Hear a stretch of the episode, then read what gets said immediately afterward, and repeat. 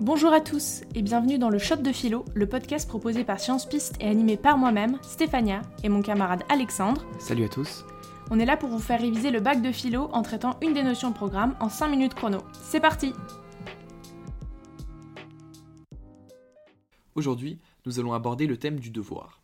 Quand on reçoit le cadeau de quelqu'un, qu'on l'aime ou pas, on se sent immédiatement redevable et obligé de lui rendre l'appareil.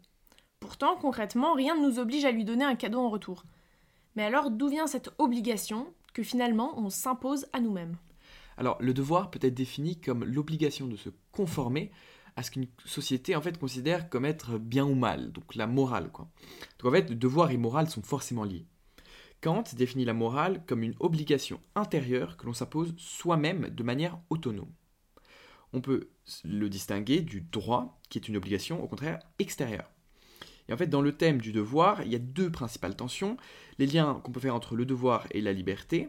En fait, sommes-nous libres face à nos devoirs? Et puis aussi, l'universalité ou non des devoirs et des morales.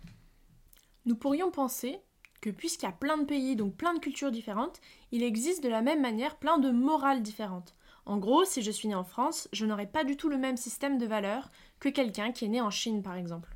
Donc ça, c'est la thèse relativiste. C'est précisément ce qu'avance Nietzsche. En fait, lui, il dit que la morale, c'est un système de valeurs en relation avec les conditions d'existence d'un être. En fait, selon lui, il n'existe pas de règle morale universelle. L'homme ne crée pas son système de valeurs tout seul, et la morale est donc le fruit d'une culture, et donc varie selon les lieux et les époques. Alors soit, mais intuitivement, il doit bien y avoir certains devoirs moraux qui nous concernent tous, des sortes de règles universelles, applicables partout dans le monde, comme ne pas tuer ou ne pas torturer.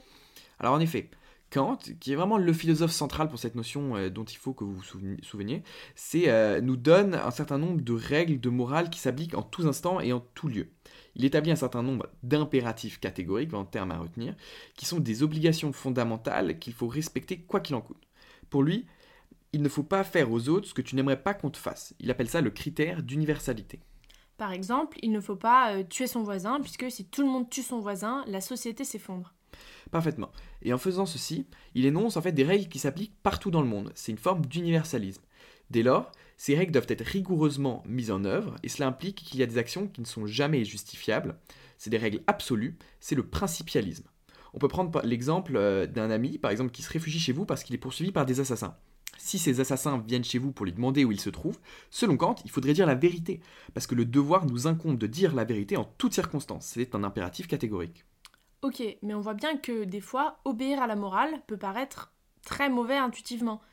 Est-ce qu'on ne peut pas concevoir un devoir qui serait indépendant de la morale ? En effet, la morale, par définition, sert à perpétuer un ordre social. En fait, c'est le reflet d'une société à un moment T. Or parfois, il se peut qu'on sente que notre devoir soit contraire aux règles morales acceptées à un moment.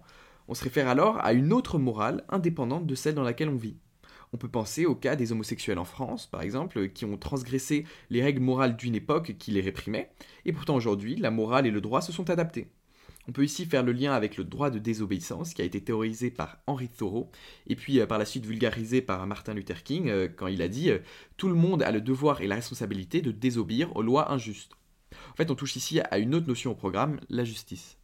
Ok, donc pour résumer, le devoir peut provenir d'une morale qui est vraiment spécifique d'une culture ou d'une communauté.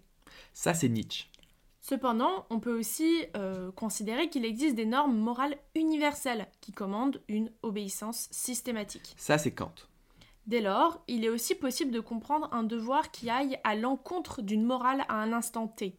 On touche ici à la notion de la liberté. Les hommes sont véritablement libres en ce qu'ils s'imposent leurs devoirs à eux-mêmes. Ça, c'est Henri Thoreau. Voilà, c'est tout pour aujourd'hui. N'hésitez pas à partager ce podcast avec vos amis qui sont en train de réviser. N'oubliez pas de faire un tour sur notre Instagram @sciencespiste pour enregistrer la mini-fiche de synthèse associée à ce podcast et à vous abonner.